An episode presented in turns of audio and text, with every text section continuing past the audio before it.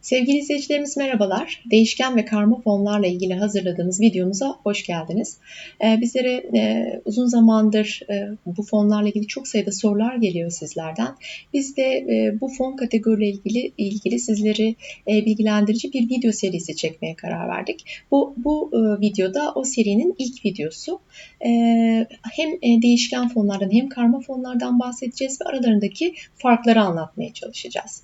Şimdi ben ilk defa değişken fonların tanımıyla başlayacağım. Değişken fonların ne olduğunu anlamaya çalışacağız. Yatırım stratejilerinden, portföy dağılımlarından kısaca bahsedeceğiz. Sonrasında TEFAS'ta yer alan değişken fonları biraz konuşacağız. Özelliklerine bakacağız. E, çok sayıda fonumuz var burada. Bir liste halinde de sizlere bunları göstereceğim. E, mevcut e, durumda hangi fonlarımız var bunları görebileceğiz.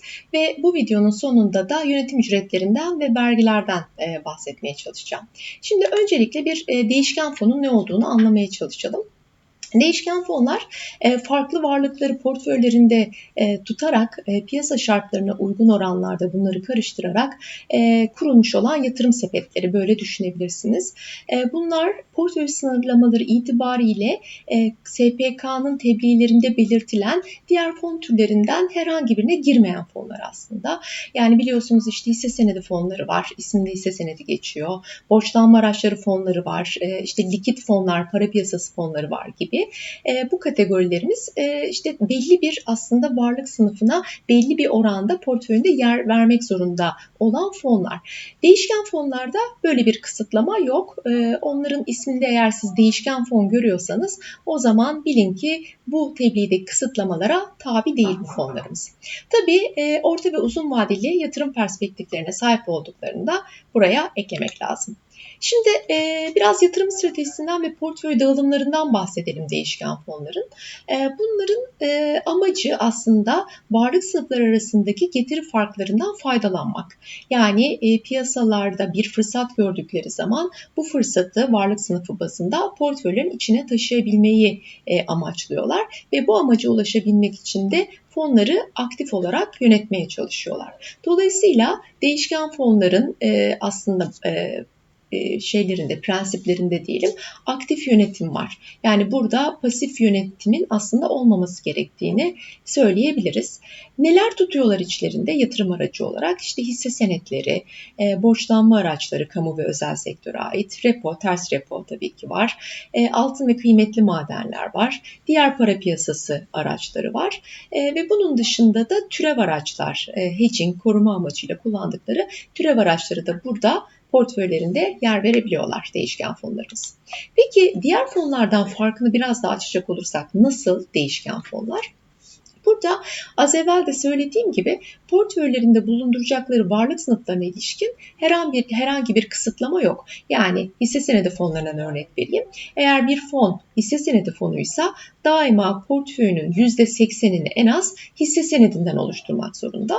Ama değişken fonda böyle bir kısıt yok. İsterse bir gün e, portföyünün %90'ı hisse senedi olabilir. Ertesi gün bunu tabi boşaltabilirse hisse senetlerini %20'ye kadar indirebilir. O nedenle böyle bir kısıtlama olmaması bunların daha rahat hareket edebilmelerine yardımcı oluyor.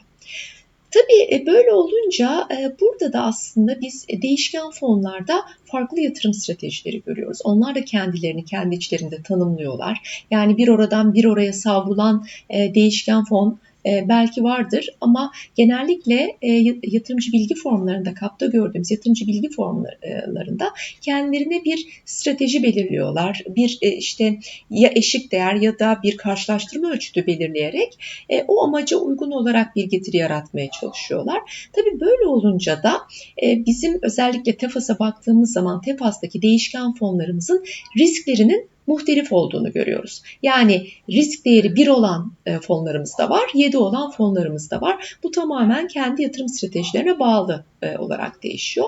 E, tabii e, az evvel söylediğim gibi e, mesela hisse senedi fonlarında, yerli hisse senedi fonlarında karşılaştırma ölçütünün işte çoğunlukla e, BIST endeksi olduğunu görürsünüz. Ama değişken fonlara baktığımız zaman işte BIST endeksi olan da var, işte mevduat, KD mevduat endeksi olan da var, KD Eurobond endeksi olan fonlardan da var. Dolayısıyla burada karşılaştırma ölçütleri de birbirlerinden oldukça farklı. Ee, bir e, farklılık olarak da diğer kategorilere göre daha fazla türev araçlara yer verebileceklerini söylemek istiyoruz. Neden? Çünkü e, gene bu tabii kısıtlamayla alakalı. İşte hisse senedi fonları e, en az %80 hisse senedi tutmak zorunda oldukları için %20'sini de hani diyelim başka yatırım aracı koymuyorlar. %20'ye kadar maksimum türev araç kullanabilirler. Oysa ki değişken fonlarda böyle bir kısıt olmadığı için türev araçlarında önü açık olmuş oluyor. Şimdi burada farklı yatırım stratejilerine ilgili bir örnek vermek istiyorum. Ee, burada gördüğünüz getiriler e, ve varlık dağılımları gerçek örneklerden alınmıştır ama fonların isimlerini zikretmiyorum. Şimdi ben yıllık getiriler olarak baktığımda belli bir dönem için buna bakmıştım. Ee, fonların kodlarını A, B, C, D, E diye verdim. Ee, dediğim gibi isim vermiyorum. Burada da yıllık getirilerini görüyorsunuz. Mesela A değişken fonun yıllık getirisi %76, B'ninki %48, C'ninki 33, D'ninki de 32.8. Şimdi burada özellikle C ve D fonlarına dikkat etmenizi istiyorum. C ve D fonlarının getirileri neredeyse eşit gibi değil mi? %33 gibi diyebiliriz. Biz e, bu dönemde bu fonların e, portföy dağılımlarına baktığımız zaman her ne kadar aynı getiriyi sağlıyor olsalar da birbirinden çok farklı varlıklara yatırım yaptıklarını görüyoruz. Mesela C fonu bu getiriyi e, %51 oranında hisse senedi tutarak %15 ters repo, %9 devlet tahvili, %12 repo, Eurobond e, özür dilerim tutarak e, sağlamış gözüküyor. Onun portföy dağılımı böyle.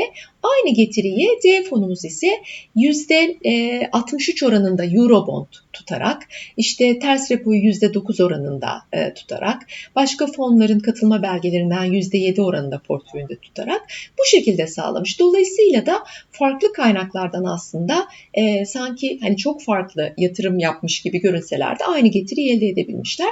Tabii e, bu tür farklılaşmaları bu değişken fonlarda sıklıkla görebiliriz. Dolayısıyla bunların aslında hiçbir kategoriye girmediğini, tamamen serbest hareket ettiklerini e, bu e, örneğe bakarak da söyleyebiliriz.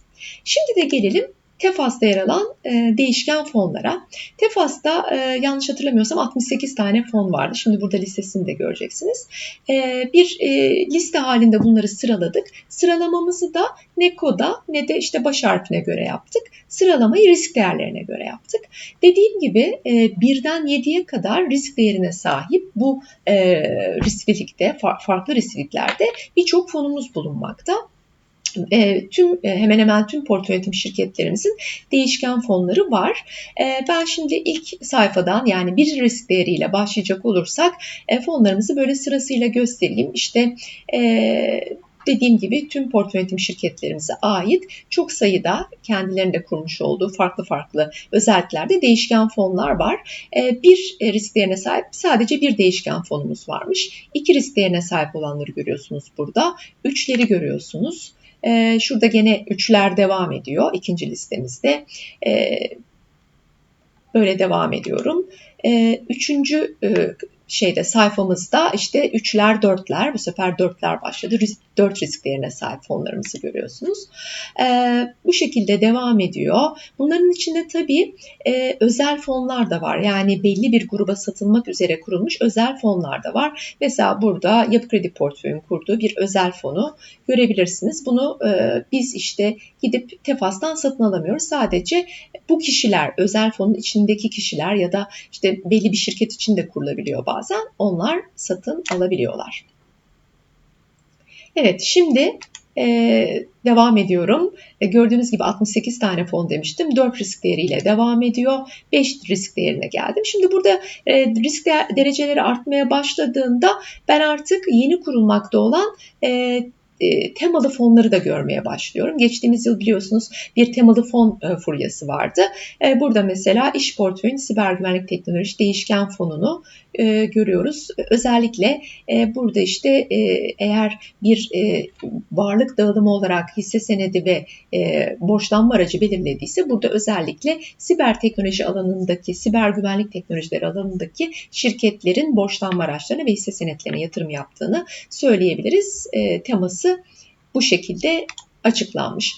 Bunun dışında mesela gene iş portföyün yarı iletken teknolojileri değişken fonu var. Garanti portföyün temiz enerji değişken fonu var. Ak portföyün turizm ve seyahat sektörü değişken fonu var. Ve en son Ak portföyün yeni kurduğu fintech ve blok zinciri teknoloji değişken fonu var. Burada bu son 3 tane gördüğümüzde 7 risk değerine sahip fonlar. Dolayısıyla siz kendi risk değeriniz, risk algınız neyse ona uygun bir fon seçmenizi e, kesinlikle tavsiye ederiz. Burada e, kapta açıklanıyor e, yatırımcı bilgi formlarında risk değerleri. Onlara bakarak ya da isterseniz bizim videomuzdan e, bakıp e, risk değerlerini kontrol ederek bu şekilde seçim e, yapmanız çok daha doğru olacaktır. Ama tabii video belli bir süre sonra e, işte şirketler, portföy yönetim şirketleri fonların yatırım stratejilerine değişiklikler yapabilirler. Dolayısıyla bu risk değerlerinin bugün itibariyle geçerli olduğunu da not olarak ekleyelim. Son olarak da bu videomuzda size değişken fonlardaki yönetim ücretlerinden ve vergilerden bahsedeceğim. E, SPK e, fonlara şöyle bir kısıtlama getirmiş değişken fonlara. Diyor ki yıllık olarak portföyünün e, en fazla %3.65'ini fon işletim gideri olarak ayırabilirsin. E, bunun üzerine çıkamazsın diyor. Dolayısıyla yıllık %3.65'lik bir sınırımız var. Peki biz içeriye girip baktığımızda fonlarımızın yönetim ücretleri e, nedir acaba diye sorguladığımızda yıllık yönetim ücretinin %1 ila %3 arasında değiştiğini görüyoruz. E, maksimum %3 yönetim ücreti alan portföy e, fonlarımız var, portföy yönetim şirketlerimiz var ve minimumda %1. %0.2'ler, 0.1'ler göreceksiniz. Onlar özel fon. Onlar e, hani belli bir gruba çıkarıldığı için orada bir anlaşma yapılarak o şekilde düşük tutulmuş yönetim ücretleri. E, vergi oranına baktığımızda ise e, %10 görüyoruz. Yani elde ettiğiniz kazanç üzerinden %10 stopaj e, var. E, kaynakta kesilen bir vergi bu. E, biliyorsunuz fonlara geçtiğimiz sene e, bir e, vergi avantajı getir, getirildi. Bazı fonlar e, bu vergiden muaf fakat değişken fonlarımız bu kategori içinde yer almıyor. Dolayısıyla bu fonlarımıza %10 oranında stopaj ödüyoruz. Evet, serimizin e, ilk videosunu izlediğiniz için teşekkür ediyorum. Bundan sonraki videomuzda gene değişken fonlarla devam edeceğiz. Sonrasında da karma fonlarla ilgili üçüncü videomuzu izleyebilirsiniz. Görüşmek üzere, hoşçakalın.